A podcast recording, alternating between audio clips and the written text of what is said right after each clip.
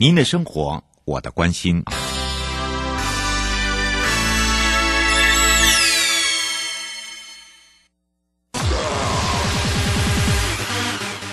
继续为您导航的是领航员悠悠。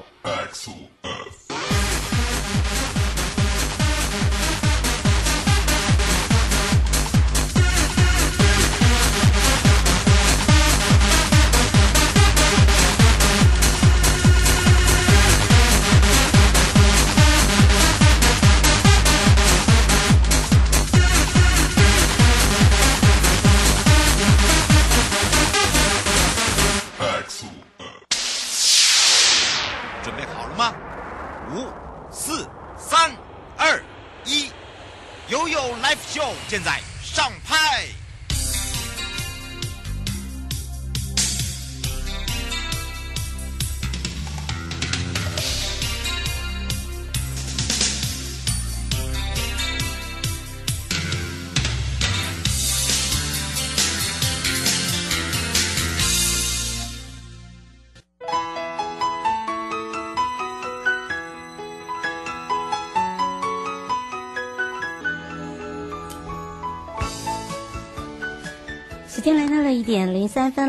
回到了也有来听 FM 零四点一正声广播电台，陪同大家，我是你的好朋友瑶瑶。好的，当然这是这个时间呢，跟我们的生活法律、生活法庭是有相关的。那么在第一阶段呢，会陪伴大家的是台北地检萧永昌检察官，那么会来聊到就是。哦，这半个月以来哦，我们国内的这个 COVID-19 呢，疫情的一个升温，跟这个社群群众感染的发生，所以我们现在都会提高警觉之外哦，还有就是实名制。那么说到了实名制呢，我们就要来聊到实名制下的个人资料的保护、哦，所以大家会来跟大家聊这一块之外，那么下半段呢，回到了台北地检王明玉主任检察官呢，会来聊到就是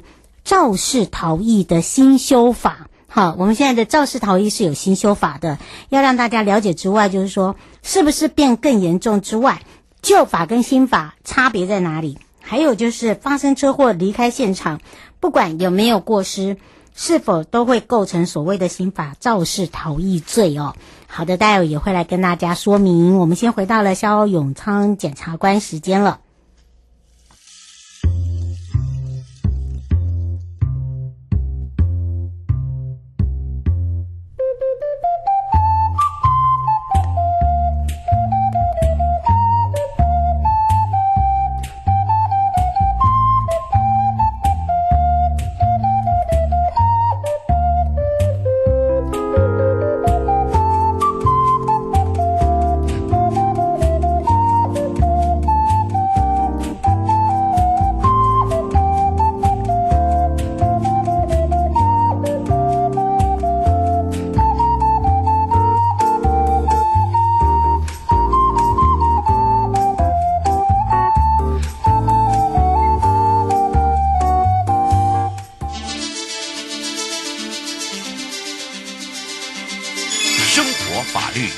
Go Go，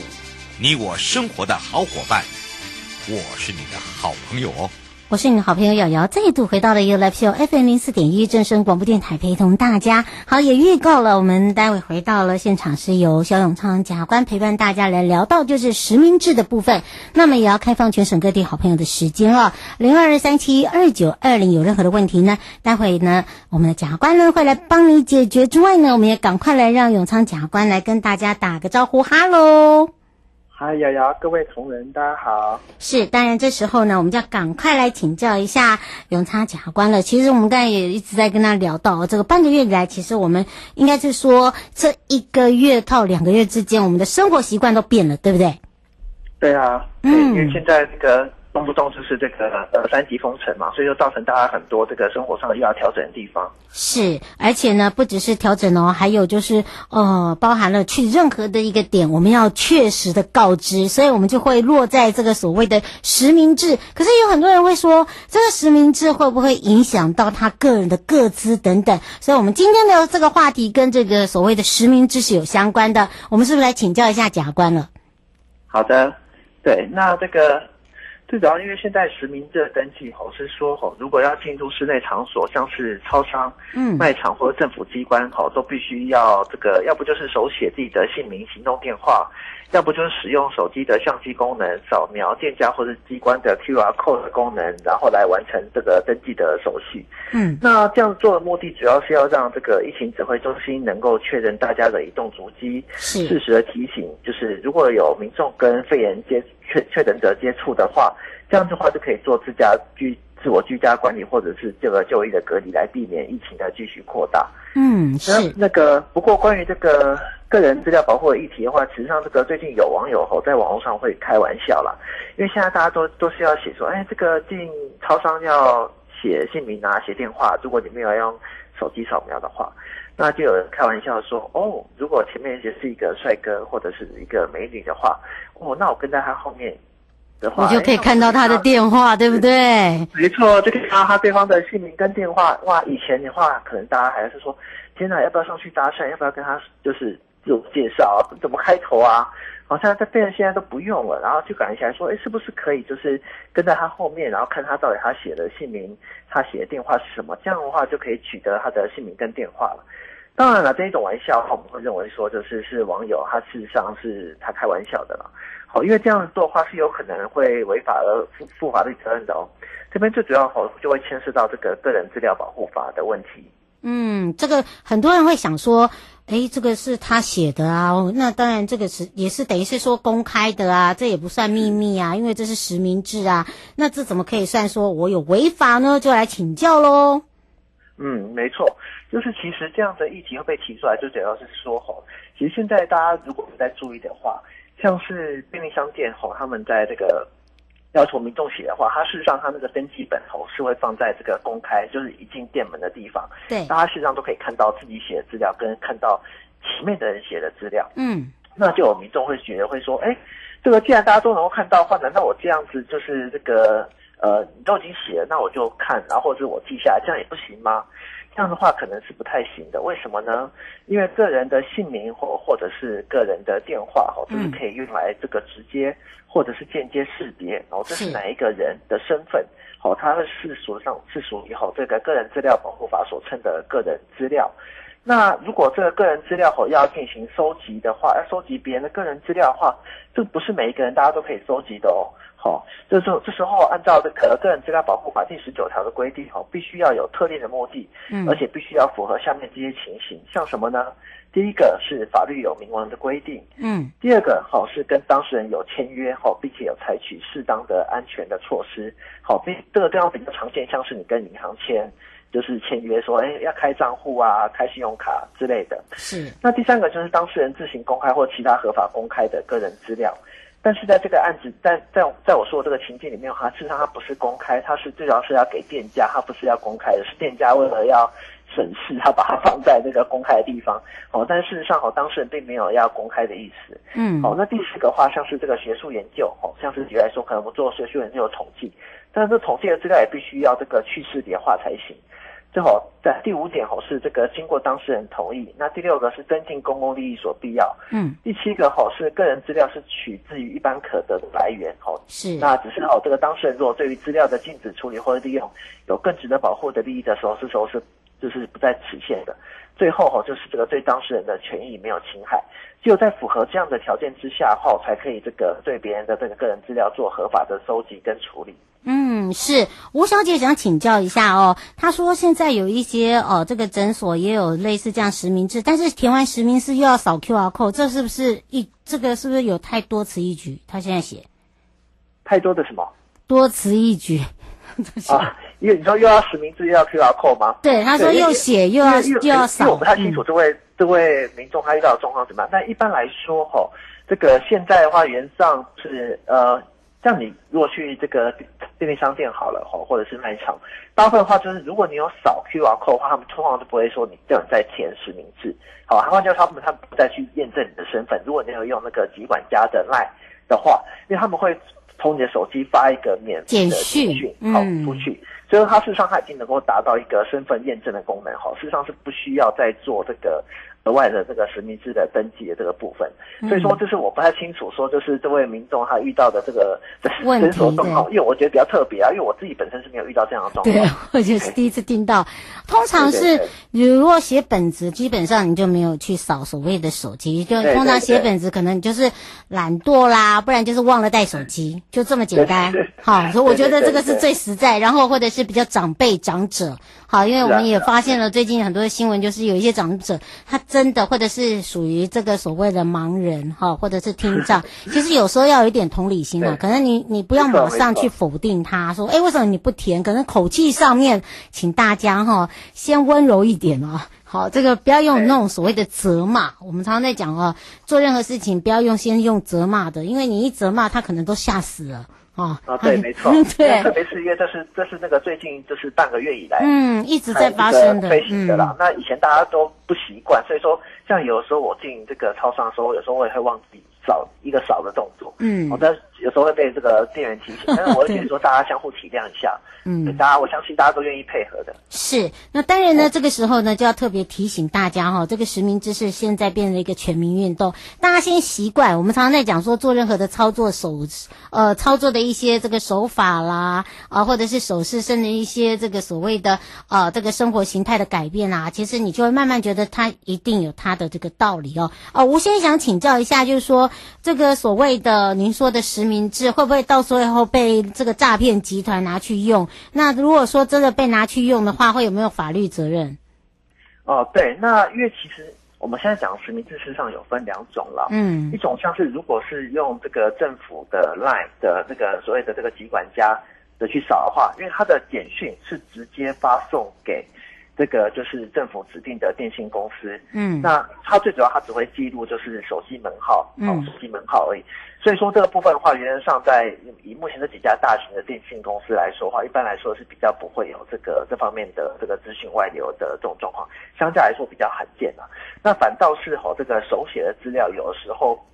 这个在保管上面的话，因为可能。这个店员啊，超商店员或或者是卖场店员或或者是卖场的负责人，他们也许对于个人的资料保护，他事实上他们并不是的那么的了解，嗯、哦，那有可能他们就哎，可能时间过了，哎，反正这个我们的店也没有人确诊，那可能时间过了，他这一叠资料怎么办？他可能就随便乱丢，嗯，那随便乱丢的话，就有可能会被有些人去做有意的收集，哦，因为有时候他们就是这个像诈骗集团，他们很常见的，他们很常用的犯罪手法。哦，他们是他们这个随机的打电话，对啊，乱枪打，对他随机的打电话，然后给你，然后这个就是这个进行的诈骗。所以说，他只要有你的手机门号就好。所以说，像这种时候，这个如果吼这个，因为吼这个超商的人吼保管吼跑，我说就不管是超商了，或者反正就是有收集到民众资料的人，他们是让他们必须要负保管的义务。嗯、那如果之后这个事情过了，好，那这些资料要进行销毁的话。那么，呃，这个取资料取得人也必须这个针对这个资料销毁，这个善尽这个注意的义务。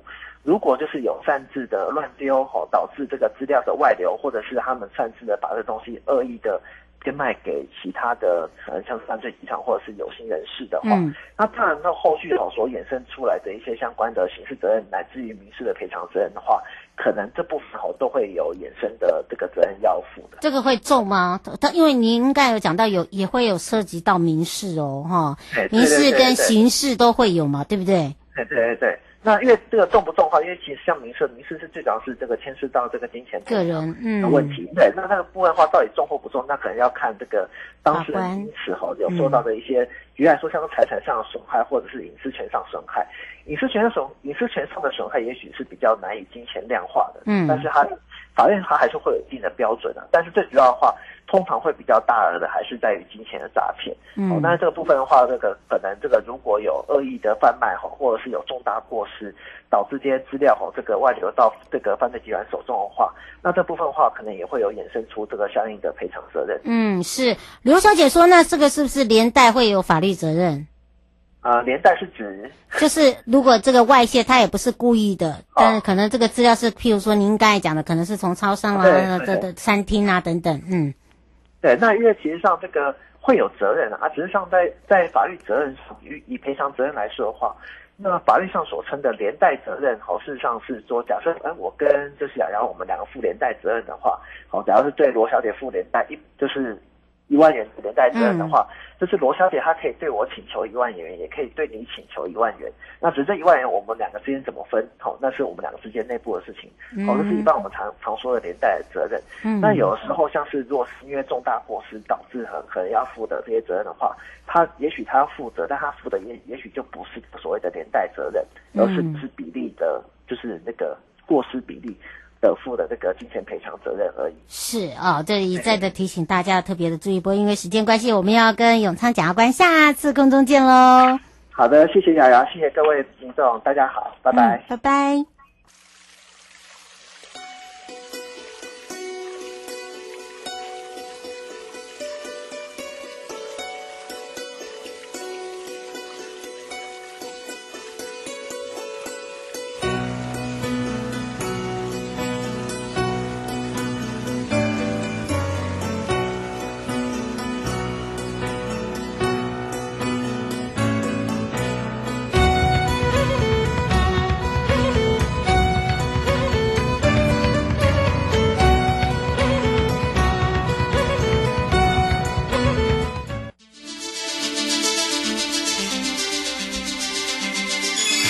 法律 Go Go Go！你我生活的好伙伴，我是你的好朋友哦。我是你好朋友瑶瑶，再度回到了 You Live Show FM 零四点一正声广播电台，陪同大家也预告了回到了台北地检王明玉主任检察官时间了。那么今天会聊到的不就是肇事逃逸的新修法了？那么旧法跟新法到底这个落差是差多少，以及不一样在哪里？以及修法后哦，是不是变更重，还是变更轻？还是说你发生车祸呃导致人家死伤的话，到底到底要怎么去处理哦？会不会衍生了一些这个所谓的？问题出现，好的，当然我们要开放全省各地好朋友时间零二二三七二九二零，有任何的问题呢，我们再请主任来帮您解决。我们赶快来让王明玉主任甲官跟大家打个招呼，哈喽。Hello，各位听众朋友，大家好。是，今天我们要来聊到的就是那个肇事逃逸啊。说到肇事逃逸哦，这是大家哦最恨得痒痒痒的。但是哦，我们现在也有一些这个修法的部分，新法跟旧法的部分，也要让大家更清楚、更明白。所以我们来请教一下主任，今天怎么会聊到这个话题？哦，最近刚好那个我们刑法做了修正，嗯，就是如果各位听众朋友大家如果有印象的话，这个案。这个肇事逃逸的呃部分，其实我们之前在一一月份那时候电台有大概讲过一次。是。那那时候其实是因为呃配合大法官会议解释哈、哦，跟大家讲。那这一次就是因为呃就是整个修法，把法律修一修之后，那想说呃新法的部分就跟大家顺便介绍一下这样子。是。所以我们接下来聊到了，其实说到了这个修法修法哦，呃这个是在立法院，其实在五月二十一号就有一个三读通过了，对不对？对对对，嗯，那么事实上的这个详细的情形呢，我们就要来请教一下主任了。哦，对，有关这个肇事逃逸，其实其实大概从之前哦条文在呃适用的时候，其实常常衍生一些问题啦。嗯，因为其实很多那个呃大家都知道说，其实台湾的有关机车或汽机车，其实。呃，覆盖率其实很高，而且使用频率其实也蛮高的。嗯，所以其实我们大概每天都会常常处理到有关所谓的车祸案件。是。那很多车祸案件里面，其实很多当事人，呃，也不是说大部，呃，其实大部分都不是说那种呃很可恶，就是说呃撞的人跑掉了，其实不是。嗯、呃。其实我们有更多的案件都是，呃，当事人其实他自己也觉得蛮蛮无辜的。嗯。因为他有时候会常常觉得说，呃，是。是当事人自己跌，呃，就是对对照自己跌倒的哈，跟他应该也没有关系，或者是说啊，我根本就是被对方撞的哈，对方撞我这样子，那我想说我被撞了，我已经够够倒霉了，我还要负一个肇事呃肇事逃逸的责任哦，其实他们也会其实蛮愤愤不平的，是，或者是常常也有一种情形，就是说，呃，其实好像呃看起来好像。对照也没有说受太严重啊，等等。对，其实大概就是可能跌倒，呃，皮肉伤这样子哦，小挫伤、皮肉伤。那这也需要报警吗？哦，就有时候他们会觉得说，好像有一点就是这个呃，矫枉过正，大打小鸟这样子，说让让整个呃交通啊，就是大打劫，然后就报警来处理。其实也很多当事人他们也有这样子的一个心声啊，哈。嗯，那因此我们这次呃修法哦，刑法的一个修法，大概是。呃，配合我们大概大法官可以解释哈，大概就是说稍微再把它量化，然后把行为稍微量化一点。也就是说，过去大概其实都没有任何的区分，嗯，就是说，呃，你肇事然后逃逸就这样。是。那主观上也不管你有没有故意，有没有过失哈，或者说根本就是无故意过失，那一律都要负担这个责任。嗯。那另外客观行为上，他也不管说你其实是一点小挫伤啊、小擦伤啊，或者是呃根本就很严重，或者是甚至导致人家死亡哈，就是说。嗯呃，以前过去都没有区区分，嗯，那这一次在把它修法的过程当中，大概就是，呃，把它区别一下，就是说啊，你是呃什么样类型的肇事逃逸有到底有有责任的啦，哈，嗯，你到底有没有一个责任呢？如果说你有责任，那当然就进入到呃第二层的思考模式，就是说，如果是受伤，嗯，或者是重伤，或者甚至死亡。然后我们刑度就稍微把它呃区别一下，嗯是。那另外还有一个就是，比如说你完全没有过失责任，嗯，比如说常常我们很多呃呃民众就会说，他、啊、根本就是对对方撞我的啊，对，有有时候真的是嗯撞我这样子啊、嗯，那我怎么会有责任这样子哈、哦？嗯，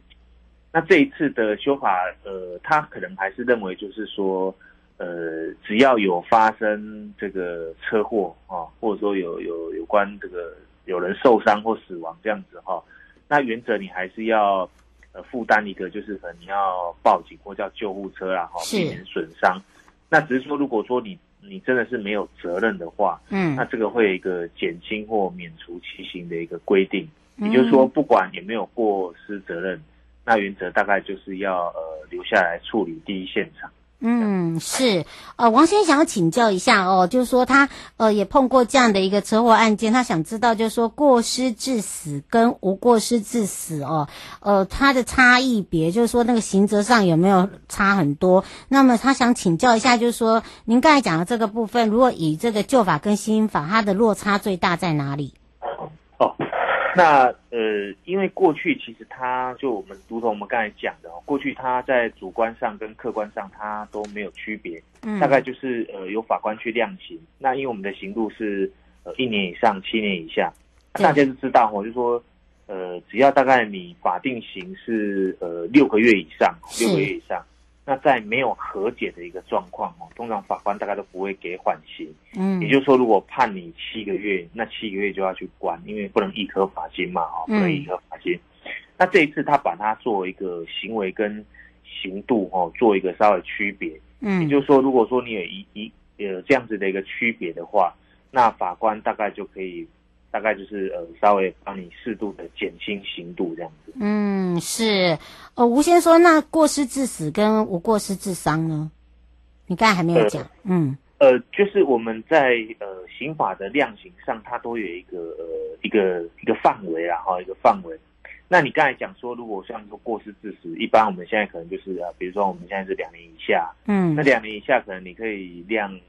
三个月啊，也可以量两年啊，也可以量一年。嗯，那有时候法官他会根据这个刑度啦，嗯，就说根据这个刑度来看，那当然就是说，如果涉及到就是说涉呃认认为是无过失的话，哈，无过失，嗯，那无过失的话，当然就是说无过失，那过失伤过失伤害这一块，原则大概就不用负责，嗯，不用负责。但是如果说就肇事逃逸这一块，依照现行的规定，可能还是要负责，只是说在量刑上，可能法官会。呃，稍微适度再酌减这样子。嗯，是。丁先生想要请教一个问题哦，他说现在酒驾那么多，很多都是酒驾肇事逃逸的，那这个有没有罪加重？哦，有啊。其实，呃，其实我们当初哈、哦，这个过失致死，呃，这个条文哈、哦，就说肇事逃逸这个条文，其实它就呃，它的呃条条序就是排在那个呃喝酒开喝酒骑车或喝酒开车的后面。就是刑法一五八之三跟一五八之四，嗯，所以其实像这种很可恶的行为，其实我们这个条文也是因为最早就是因为酒驾的关系，所以呃酒驾刑度只要上升，这个条文就跟着上升这样子。嗯，是哦，就是不会像以前以以往就是好像呃这个肇事逃逸，然后被抓到，然后可能这个刑责又不是大家很满意，依照这个新法过后哦，就有所谓的调整就对了，这样对讲对吧？对对对，嗯，是，所以我们在发生车祸的时候，如果真的导致人家受伤了，甚至死亡的话，哦，其实有一些处理的方法哦。我们因为这个修法过后，还是有一些要这个请大家特别注意的地方，来请教一下主任。哦，那当然啦、啊，就是说，其实大概呃，只要有受伤哦，受伤以上的一个程度，那、嗯啊、当然这个这部分可能就是还是要报警来处理啦。然后你说报警或者是叫救护车，大概就是在呃法律上就是要一个证证据啦，然后说哎，我确实是有呃报警啊，或者是叫救护车的这样子的一个证据，这样才能够免除所谓的肇事逃逸的一个责任，这样。嗯啊，还是要请大家啦，这个多帮忙啦，好，要特别的这个注意啦。不过因为这时间的关系，也要非常谢谢呃王明玉主任检察官陪伴我们大家哦，这个解释，然后也让大家更清楚这个新法跟旧法它两者之间差异别在哪里。那我们就下次空中见喽。好，拜拜，拜拜。各位亲爱的朋友，离开的时候别忘了您随身携带的物品。台湾台北地方法院检察署。关心您。